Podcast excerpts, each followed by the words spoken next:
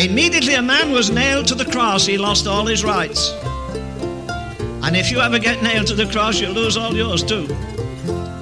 In the morning when I rise, in the morning We love ourselves so much. And who are, who are we talking about now? Unbelievers? No. So called believers who have never understood what it is to take up the cross and put self to death. See, because in the last days there's going to be very little preaching about the cross and death to self life. And so, when there's no preaching against death on death to self, self is going to flourish in the lives of many Christians. They won't even know that you cannot follow Jesus if you love yourself.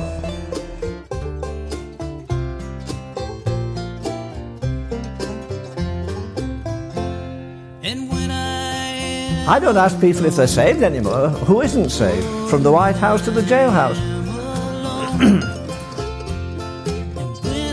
I'm asking you, is Christ, does Christ live in you? Christianity is the only religion in the world where a man's God comes and lives inside of him. give me Jesus,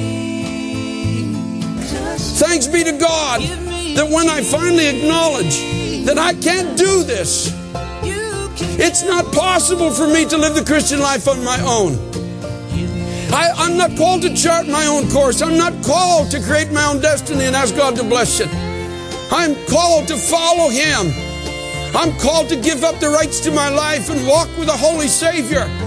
I'm called to let His mind be formed in me. His life become my life. His ways become my ways. His purpose become my purpose. His plan become my plan. And then the power of God will come upon me. From those that are picking your pocket in the name of Jesus. Run! give me Jesus, Run from churches where men and not Christ are glorified. Run! you can have all this world. Run from those who preach division between races and cultures. Run! You can Run from preachers that stand and tell stories and jokes. Run like you've never run before.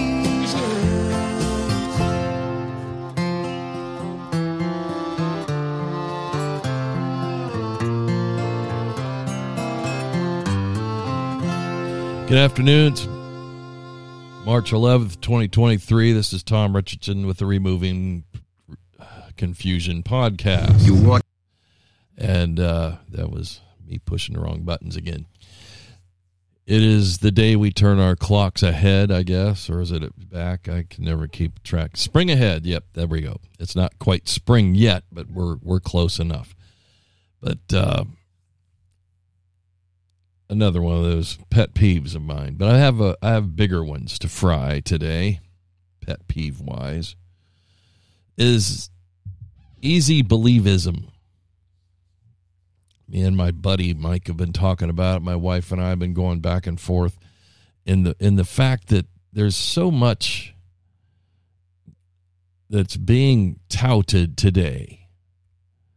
Uh, in the last in the last month or so, we've had a, a a revival of sorts at a college in Kentucky. That's ended now. The uh, the dean decided to pull the plug. We need to get back to full time students and teaching. But it was a it was refreshing. Now some people have come out completely against it. They've they've labeled it with everything. I didn't dig that deep. Maybe there was some issues, but the thing of it is is well people started thinking about Jesus again. People started saying, look at this move of God that's happening. Look at all that. Now, when man is involved in just about anything, we're going to be able to find something that doesn't quite measure up. And that's an, that's just one of those unfortunate things. We have denominationalism that has gone completely off the rails as far as I'm concerned. People are just, you know, if it's if it's not ours, you're not going to make it.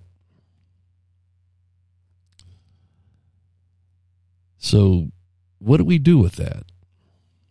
we just rejoice and say, well, you know, the Apostle Paul wrote this in Philippians chapter 1.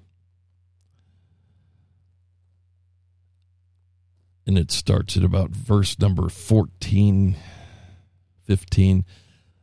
Some indeed preach Christ, even of envy and strife, and some also of goodwill.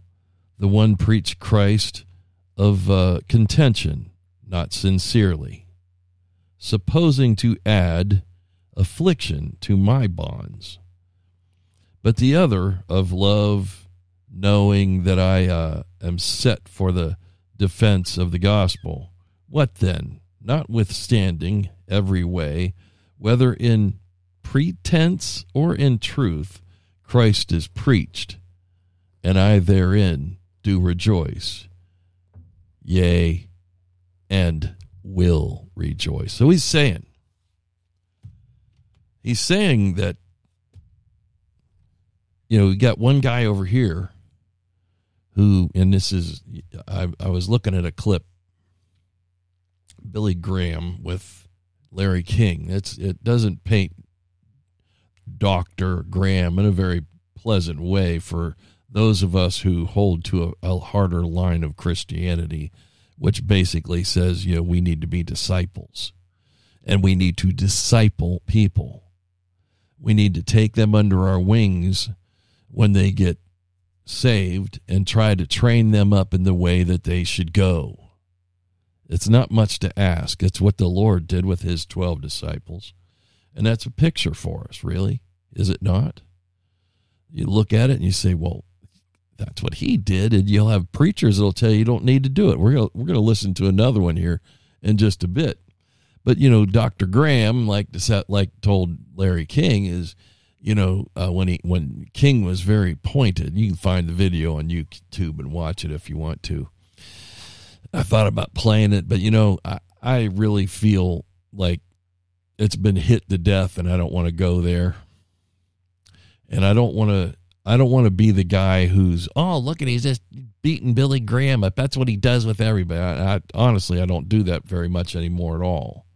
If a guy is definitely off the reservation, as they say, then yeah, I'm gonna I'm gonna open up the floodgates on them. But this one, you know, it's just Billy Graham was one of these. He preaches love, the love of God, and and the salvation of God, and and that's fine and dandy because God is love. It says that in in the first epistle of John. God is love. God is light, and we want to be in the light. But you also have to realize there are people that we can't just if if you want to be the evangelist of the of the world, we can't just sit back and say, well, uh, the Mor- the Mormons believe in Jesus, even if it's a completely different gospel. And Paul Paul also wrote and said, even if an angel of the Lord come and preach a different gospel, let them be accursed. And he added himself in as well. If I or we and or an angel of God come and preach another gospel, let them be accursed. If you or I want to preach a different gospel, we will and should be accursed. Anathema is the, I think that's Latin. It might be Greek, but it's all Greek to me. Listen, there's no perfect way for man to interact with the, these things. Oh, we always end up in a, in a broad spectrum making a mess of things. It's just our nature to mess things up, to cause a problem here or a problem there.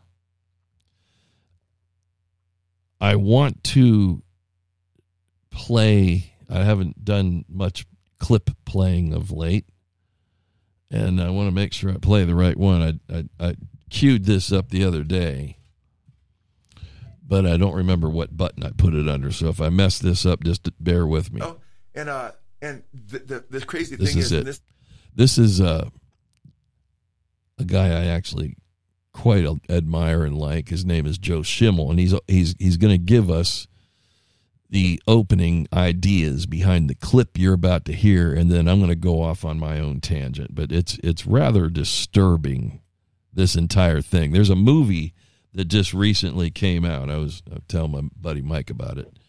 Uh, it the Jesus movement or something like that. And you know, again, I'm not here to uh, pour water all over somebody else's project, but it's a movie that they they tried to sell this off to the uh, big name Christian um, pu- uh, what do you call it production company, and they just wouldn't do it. They wouldn't touch it for whatever reason. Either they didn't think it was marketable, or maybe I'd like to think they didn't think it was worthy of being put under a Christian banner. Uh, there's a lot of things about this movement that bother me. Um, now, as a whole, I don't want to. Again, it's it, it's a newly sprung denomination from the '60s or '70s by Chuck Smith called Calvary Chapel. There are some excellent Calvary chapels, and there's some really good teachers out there in them. They're mostly pre-tribbers, which kind of throws me off because I'm not. Uh, but they uh, have a few other things I might not go along with. But here, we're going to listen to uh, one of their one of his back in the beginning.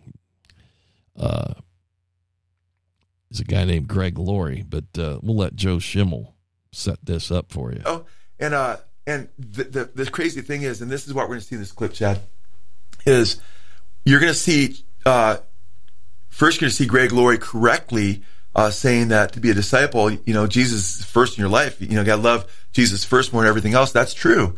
You're going to hear him say that a disciple bears fruit. That's true. But the problem is, you're going to hear him say after that that you don't really have to be a disciple. That's optional. Not every Christian is a disciple. Not every disciple is a Christian. And you can go on to be a disciple, but you don't have to. In other words, you don't really have to have fruit in your life and become a disciple and love Jesus first. Well, Jesus said that we would have no part of him. Uh, he, he, if we if we don't love him more than mother and father and sister and brother, Jesus says, "Think not that I've come to the world." And this is Matthew chapter ten, verses thirty-four through thirty-six. Uh, to, to bring peace, but a sword, and man's foes shall be they of his own household, and brother will be against daughter, and mother against daughter-in-law. And he said that if we do not love him more than everybody else, we are not worthy of him.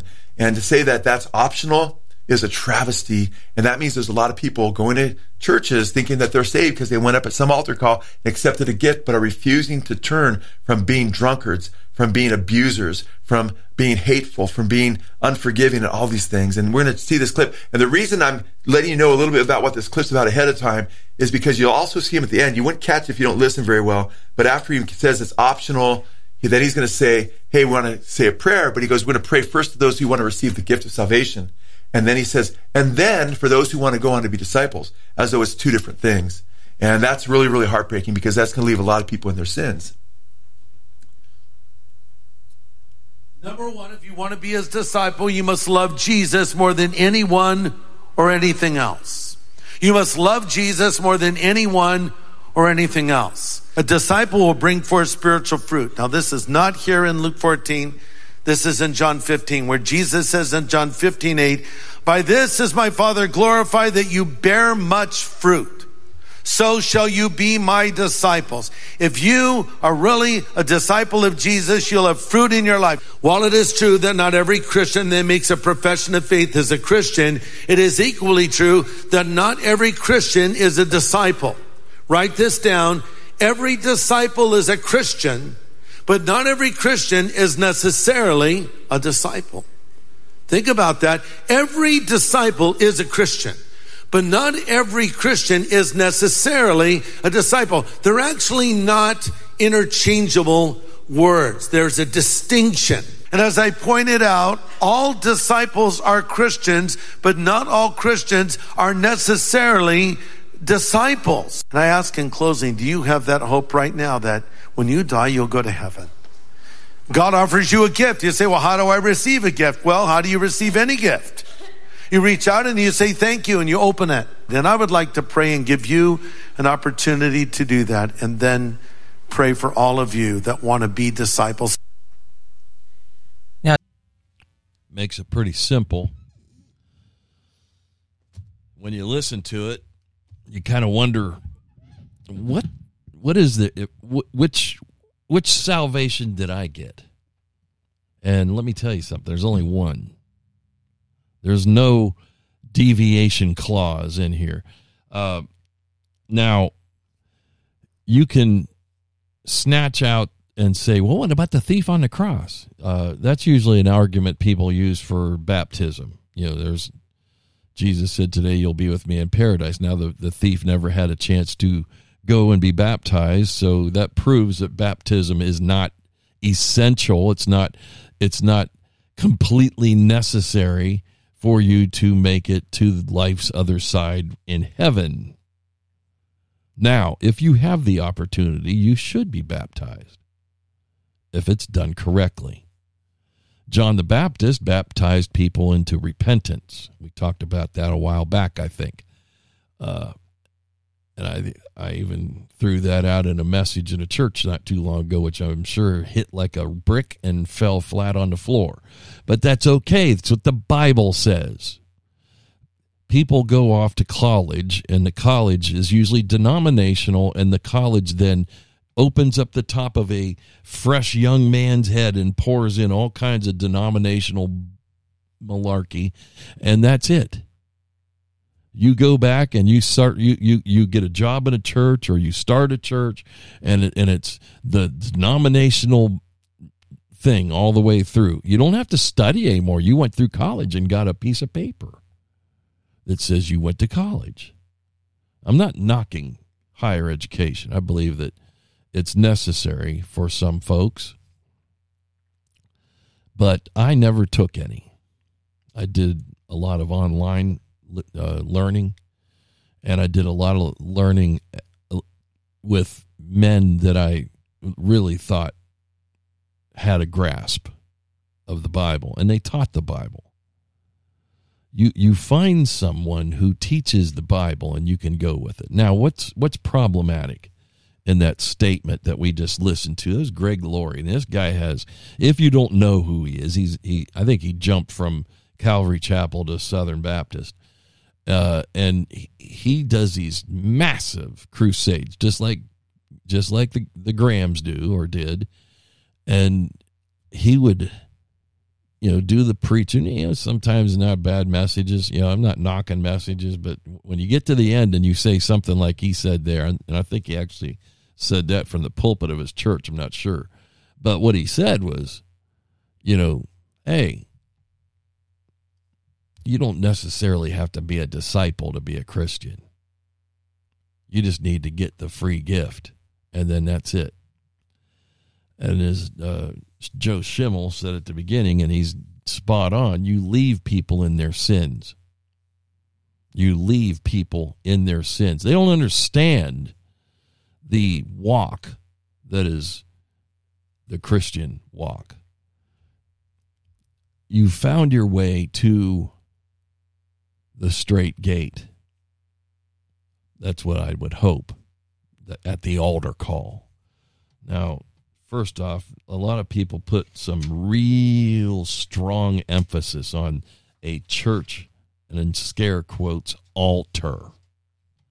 It's usually a set of steps. It steps up to the platform where the pulpit's at. Uh, some some may even have the kneeling benches that they used to have. It's very Catholic uh, or Presbyterian kind of a thing, but whatever. And they put such strong emphasis on that place that it's sacred. It can be sacred to a certain degree, but the good Lord can call you anywhere He wants if you are listening. People have been saved on street corners. People have, I've, I've said this before, people have been saved standing out in the woods next to a tree. God can make himself real to you without even a preacher. Now, uh, that's heresy to some, but usually that does take someone who has heard the gospel at one point or another and then one day some some life thing comes your way some tragedy some usually a tragedy a death or whatever and it shakes you to the core and you realize that god is there you tried to fight off God. Maybe you ran from God as a youth, like some of us did. You knew better, but you did worse, right? Now, there's no easy way to say this.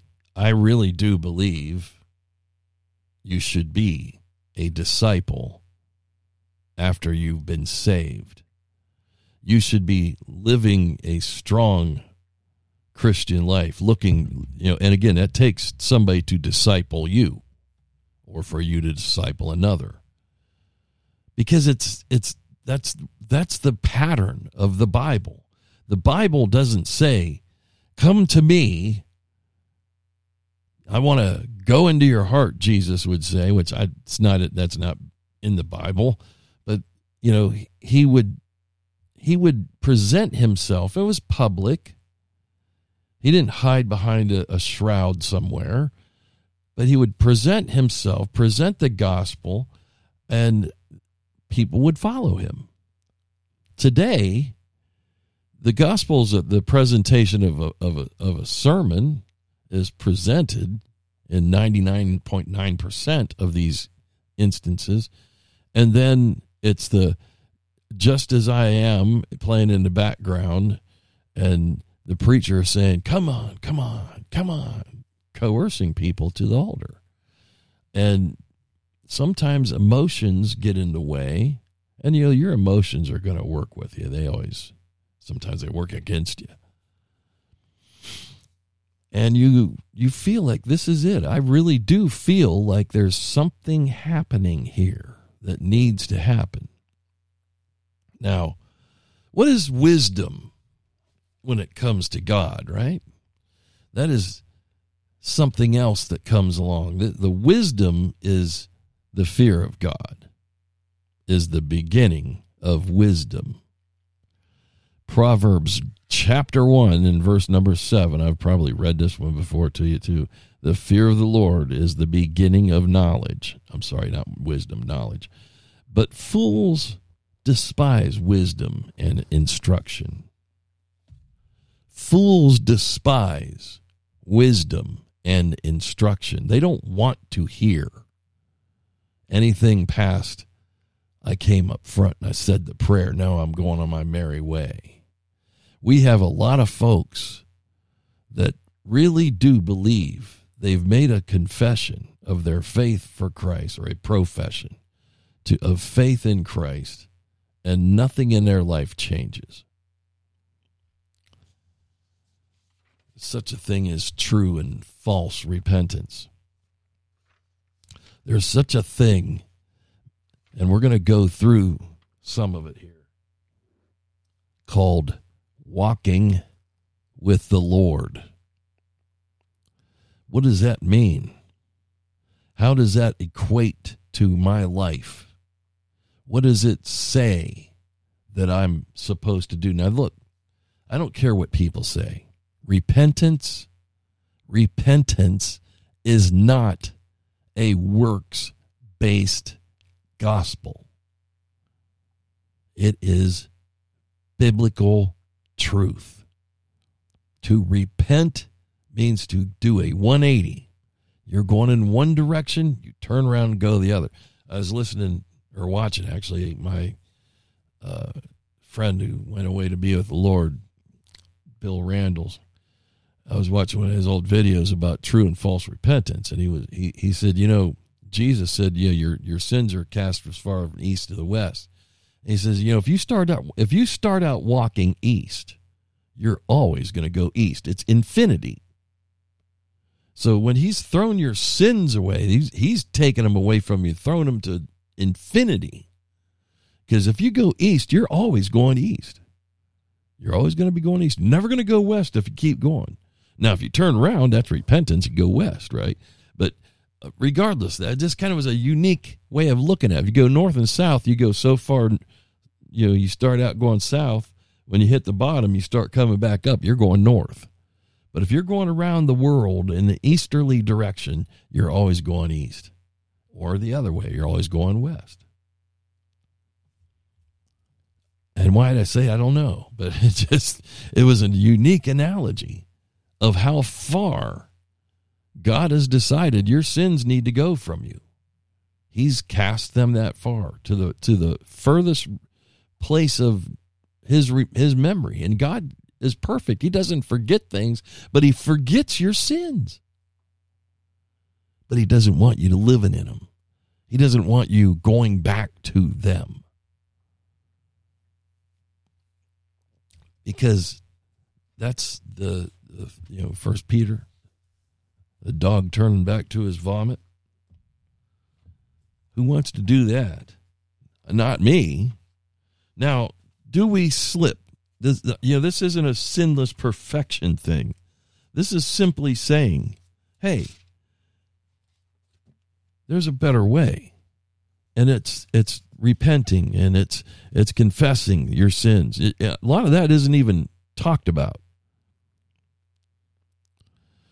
Romans chapter 6, verse number 1. What shall we say then? Shall we continue in sin that grace may abound? In other words, should we just keep sinning so that grace can get bigger for us? It can just take over all of our sin as we do it, and we keep doing it, and we keep doing it? Paul answered his own question and said, God forbid. How shall we that are dead to sin live any longer therein. Now, Romans chapter 6 has got that famous verse that everybody knows for the wages of sin is death, and the gift of God is eternal life through Jesus Christ our Lord. Yes, it is. Hallelujah and amen. But that doesn't mean you have a license to keep going back to the same pig slop or the dog vomit. You're supposed to walk away from it. That's what I would do. If it was literally vomit, you know, you just walk away. You don't you don't want anything to do with it. You clean it up maybe. You don't eat it. It's what it says. I'm telling you, the Bible is very graphic at times. Now, what do we do then? We need to be discipled, folks. As as a new Christian, if you are, you need discipleship. You need someone who is older in the faith who really you know, and you know the problem is it, it gets done to a certain degree, but it doesn't get done very well. Because a lot of people they don't teach you to pray. They just say you need to pray. You need to read your Bible. You know, a new believer, go to John, the book of John, Gospel of John, and read it. And when you're done, go back and read it again. You'll learn more about Jesus right there. Then then just you know, you'll go hog wild. When when you first get saved, you should be on fire for God. You should have that desire that every day to fill it with with that hole that you had before is now filling with God. And you do that through prayer and Bible study. I say reading, but I like the word study much better.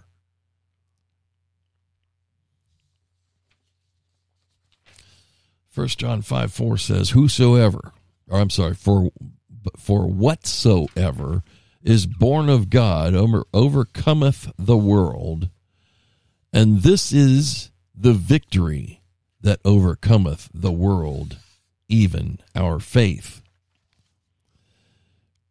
We have overcome all the evil that's out there. Now it's still going to get on us. We're still going to do and say and think things that we should ought not. But John also tells us in, in, in chapter 1 to confess your sins, and he is faithful to forgive you your sin. Right? But how do you how do you keep yourself in this new life that you've gotten into, or maybe you've been in it for a while and you're struggling, as a lot of people do, because they don't get hard nailed down, no compromise gospel. They get this watered down mess.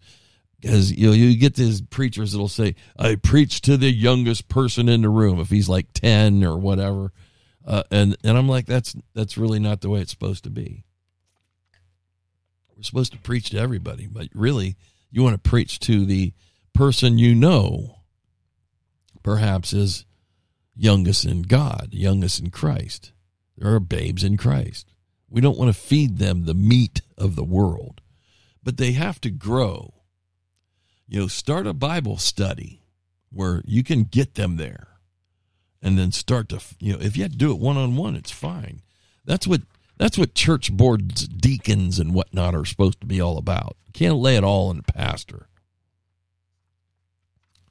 There's a quote, and forgive me, I didn't put down who the quote was from, but it says, If I have not God before me, I, ca- I never can, with a natural mind and in a world of evil, walk wisely. For God is the fountain of wisdom. Therefore, mere knowledge, mere knowledge in itself is nothing.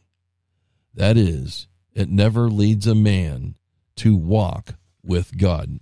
Now, you can you can read that Bible and you can study it and all that. that is, and sometimes men just get a head full of biblical knowledge. They can quote it. They can they can you know they they understand some and they throw it around like so many pieces of candy but they don't really have the knowledge of the holy, which is God. We need to wrap our minds around who God is. The the enormity of who God is, the enormity of what God is. I read that in the Bible about the enormity of God. How huge our God is. And then it struck me that he now lives within me. He has sent his Holy Spirit, which is God. It's God the Father, God the Son, God the Holy Ghost, to live within us. This huge, over encompassing, just unbelievable, hard to describe creator God, salvific God, loving God vengeful God when he needs be, has sent that spirit that raised up Jesus from the dead to live within us. Now that's awesome.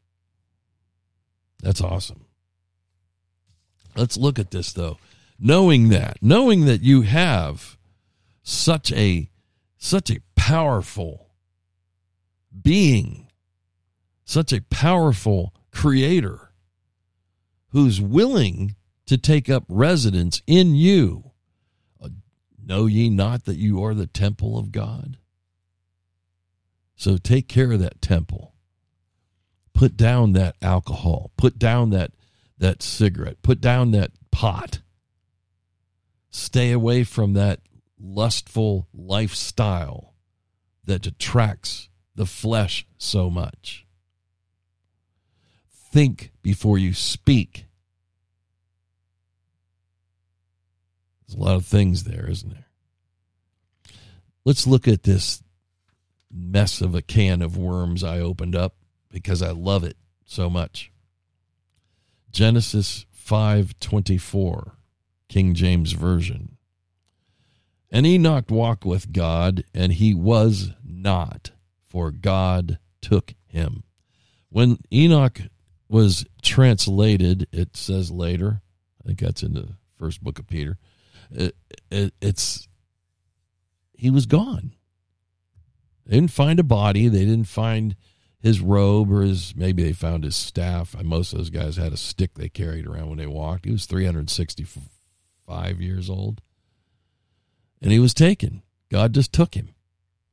He walked with God. There were very few people, it seems, at that point in time who did.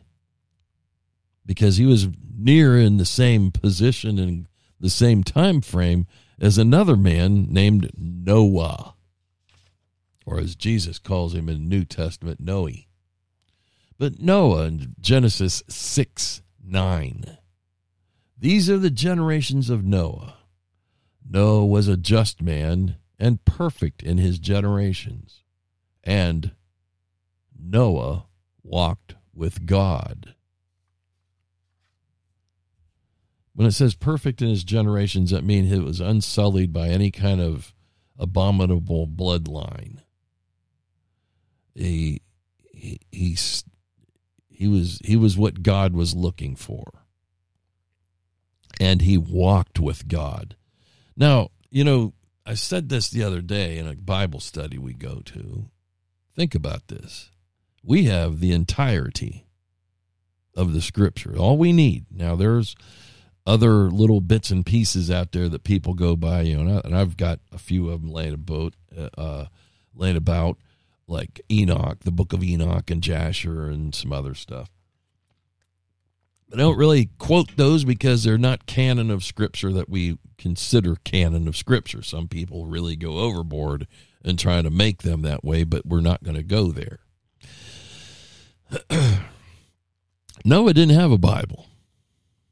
He was pre Bible, but he walked with God.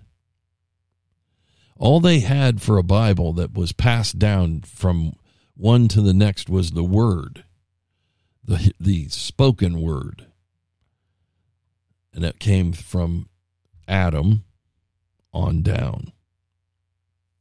Because Adam walked with God too, but then he messed up, didn't he? And I'm sure Noah, he always he wasn't perfect as far as in his he didn't have sinless perfection, but he was his bloodline was clean. It's what God was looking for. There was a lot of sullying of the bloodlines back then. But uh, Noah walked with God. Now, if you start digging into the Bible, you'll find that after after Genesis six nine, you don't see that too much anymore, where it says so and so walked with God. The fact that they did is in the writing. Moses, you know, Moses did some stuff that wasn't accountable. Joseph of uh, Genesis was very uh, tuned in with God. These are men who all they had was that spoken word that people told them. There are people yet, yet today who've never opened a Bible, so all they have is this spoken word. And this spoken word, if it is biblical, has an effect. If this if their ears are open to it. Ephesians 4 verse 1 I therefore, the prisoner of the Lord, beseech ye, or beseech you, that ye walk worthy of the vocation wherewith ye are called. Are you called? Were you called by God? Did God bless you with a calling to, to Him? Did, did you hear in your spirit, Come, it's time.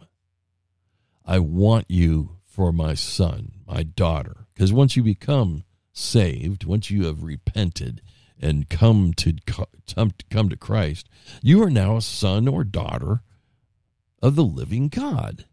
He has taken up residence with you, in you. Not going to beat a dead horse, but I, I find that to be extremely, extremely humbling. One Lord, one faith, one baptism. That's Ephesians 4, verse 5. I toss that in there because there's so much of this going around where you can't be this unless you've been dipped here, or you can't be that, blah blah blah. You don't believe in the this doctrine that that is really has a lot of holes in it you know, the doctrines of the church should be very simple. The Word of God, this Bible it lays here at my, at my left elbow, is the Word of God. You have to have that faith. God is the creator of all things. There are a Godhead, three in one God the Father, God the Son, God the Holy Ghost you know and on those are the kinds of things in doctrine we have no we cannot argue it. It's you, know, you can't you shouldn't. If you do you got a problem. But a lot of other things get argued and and a lot of other things get You get beat over the head like a club. uh, verse number 17, Ephesians 4 says, This I say, therefore, and testify in the Lord that ye henceforth walk not as other Gentiles walk in the vanity of their mind, neither give place to the devil. That's a good one. Ephesians 4:27. But anyway, walk as other Gentiles walk. You're not again, Gentiles a a, a word that they used back then for non-Jews. Today we can kind of sl- slice that a little bit and say a Gentile is literally a heathen, an unbeliever, one who has no qualms about speaking against Jesus Christ, who does not believe he is the Son of God, who does not, who tries to put someone in place of him. There is no one that can take the place of Jesus. He said, I am the way, the way, the, yeah, okay, mess that up. There's one way, okay. Goodness gracious, Tom. Anyway, truth, the way, the way, the truth, and the life. You have to realize that there's only Jesus, not this one, that one, the other one. Pray to this one. Pray. No, it's one and only Jesus Christ. So there is only one Lord, and that we walk not as other Gentiles. You know, once you've decided to follow Jesus. There's a song out there, I have decided to follow Jesus. It's a very simple song, but a good song. Have you decided to, or was were you just drugged down front and, and made to say a prayer? Were you coerced into it by the, the preacher that keeps going back? Come on, come on, come on. You know, you're the cover not. I believe you're saved before you leave your seat. Ephesians 5 2 says, And walk in love, as Christ also hath loved us, and hath given himself for us, and sin, or I'm sorry, an offering and a sacrifice to God for a sweet smelling savor. And walk in love, as Christ also hath loved us, and hath given himself for us an offering and a sacrifice to God for a sweet smelling savior savor a, a, a sweet smelling smell. What does that mean? Walk in love. Christ is the ultimate example of love we need to walk as he walked we're going to get to that one in a minute 1 Peter 2:21 for even hereunto were ye called because Christ also suffered for us leaving us an example that ye should follow his steps. I'm telling you in in the modern church today when you start to talk this way people are especially elders, you know, they get upset. They don't want to hear about discipleship. They don't want to hear about walk as he walked. They don't want to hear, they, they just want us to, you know, throw the money in the plate and get out. That's a little cynical, but we we are you know salvation's the only thing. After that it's whatever you want to do because you're saved from your sins past present and future. You are not called to live in your sins.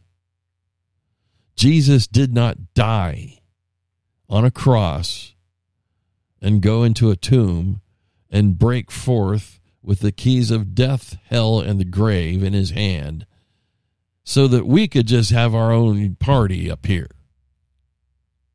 That we could just go about life as it was before. We just said a prayer that covered us with everything. Paul Washer uh, has a lot to say about the mantra of that. It's what it, they've done. They've taken this this wonderful thing we call salvation and turned it into this five seconds of talking and it's done and after that you just go right on back to where you came from Billy Graham actually said in a couple of places, you know, go back home, find a church, and if you if you maybe you've been away from church for a while, get back to it, whether it's Protestant, Catholic, or whatever. Please. Don't send people back to a, a place where the word of God is not going to be spoken, at least not fluently and, and done with, with reverence. If you are listening to me today and you haven't been to church for a while, seek one out. If you have to go to several, read your Bible and get get acquainted with God. Get acquainted with with what He says. Ask these guys after you. Maybe you've never been in a place, and you ask them, "What what about what, what about where He says I need to walk as He walked?" First John two six. He that he that saith he abideth in Him ought himself also also so to walk even as Jesus walked. It says he walked but Jesus walked. We are called onto a path that has the footprints of Christ on it.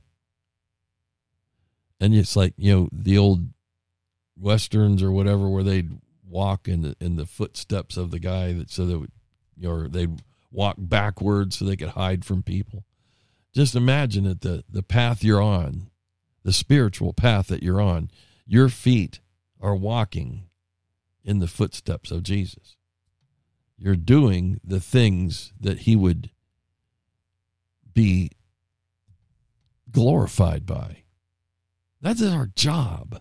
Salvation of others to the glory of God. That's two six. John First John two six. First John two six. I'll read it again. He that saith he abideth in him, Jesus, ought himself also to walk even as he, Jesus, walked. Now that will get you just tarred and feathered in some places. First John 1 7.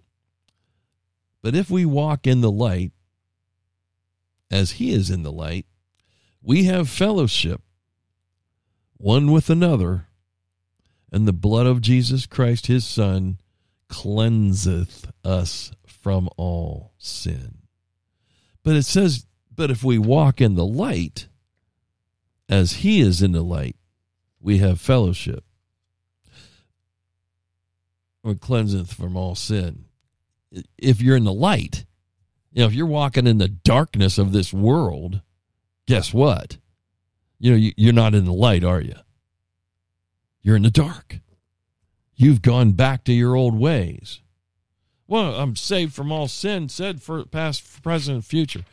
Yeah, well, confess them once in a while because you know you're doing wrong. If you don't know you're doing wrong, if you feel like your life is fine and you can just go back and do whatever you want, you know, I'm going back to the bar. I'm going to go back and and you know shack up. I'm going to go uh, smoke pot, take some LSD, have a trip, so I can see Jesus. After I, you know, read the Bible while I'm tripping or whatever. I, you know, it just goes on and on. There's so many things. You know, there's people who say, "Well, I got a monkey on my back." Well, then you need to have the good Lord take that monkey away from you you know it's wrong, if you know, if you know in your spirit that what you're doing is wrong, stop it. Don't let it happen. Quit it. Pornography, whatever. You know, there there's there's some people have said, I don't know the statistics, but a huge statistical number of pastors and churches who have pornography on their computer. If you have that problem, turn the computer off, walk away, never turn it on again. I know it's a it's a great tool that uh, I use quite often. Not to pornography, folks. The computer, because it's it's it it it it does simplify things for me. It makes it so that I can be more fluent when I'm sitting here in front of you. Now, sometimes it's the Holy Spirit just grabs a hold of you and says, "Say this." Quote this scripture, whatever. And I, I love that. but also is the Holy Spirit that will tell you, "Hey, you shouldn't be doing what you're doing." If you if you hear that, blessed are you. If you've gotten to the point where you don't hear those things anymore, you're in trouble. That's all I can say. You're in trouble. Because we want we want God communicating with us. We want God to open our, our minds, our hearts, and speak to us. Even if it's chastising, to keep us on that straight and narrow, as we call it. Because that's where we want to be. Don't we? If you don't, you got a problem. And you, you really don't want to have a problem. I'm telling you, you want to be straight with God. We're First John 3 and 3. And every man that hateth, I'm sorry, every man that hath this hope in him purifieth himself, even as he, God or Jesus, whatever you want to say there, is pure. That's Bible. Period. That is the word of God. We're we're not called out of this world. We're not called out of the world just to plunge ourselves into garbage and sin. No, we are not.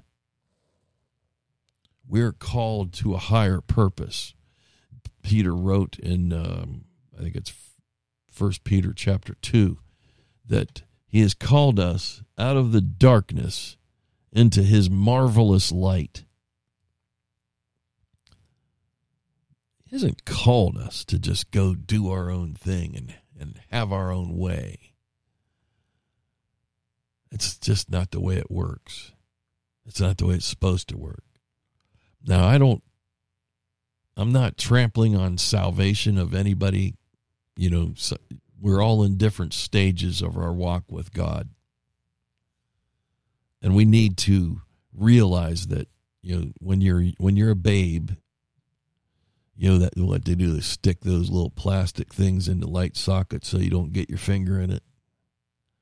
Sometimes that's what you need is somebody to say, hey, no, don't stick your finger in there. Don't grab a hold of the hot pot on the stove or stick your hand in the fire. It'll burn you. We need that as babes in Christ as well. When we start to stray, we need someone to unstray us and get us back on the path. I love the Bible. I love preaching and teaching. I always try to stay strictly in bounds, which is in the Bible. As a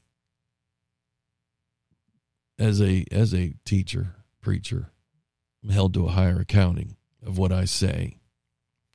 Now, if I say something that's incorrect, hey, it happens. You know, I, I I've never claimed to be perfect and I never will because I'm not. I make mistakes. I'm just like anybody else. But I also know that that that, that calls for, you know, repentance. It calls for asking God to right my my course and to forgive me if I because the last thing I ever want to do is lead other people astray. I want you to see what the Bible says about walking this path that we have chosen to walk. And it's a good place to be. We're in a world right now where economic problems are coming at us in, in a flurry. Wars and rumors of wars and all the other things that Jesus warned us about in Matthew 24 it's like the book of Revelation is opening up. The scrolls are starting to spew out right in front of us. We need to be walking with the Lord. We need to be holding on as close as we can, grabbing a hold, as I always say, grabbing a hold of the hem of his garment. Because we're in a place right now where, as, as the world goes and as our nation goes here in the United States, it's we're, in a place we've never seen. And we need Jesus to get us through. Pray now for the strength that you will need later. Don't wait till it all hits you. That was a stupid computer. Uh, Don't wait for that day. Get right now and get strong now. Pray for the strength because you're going to need it. I'm going to need it.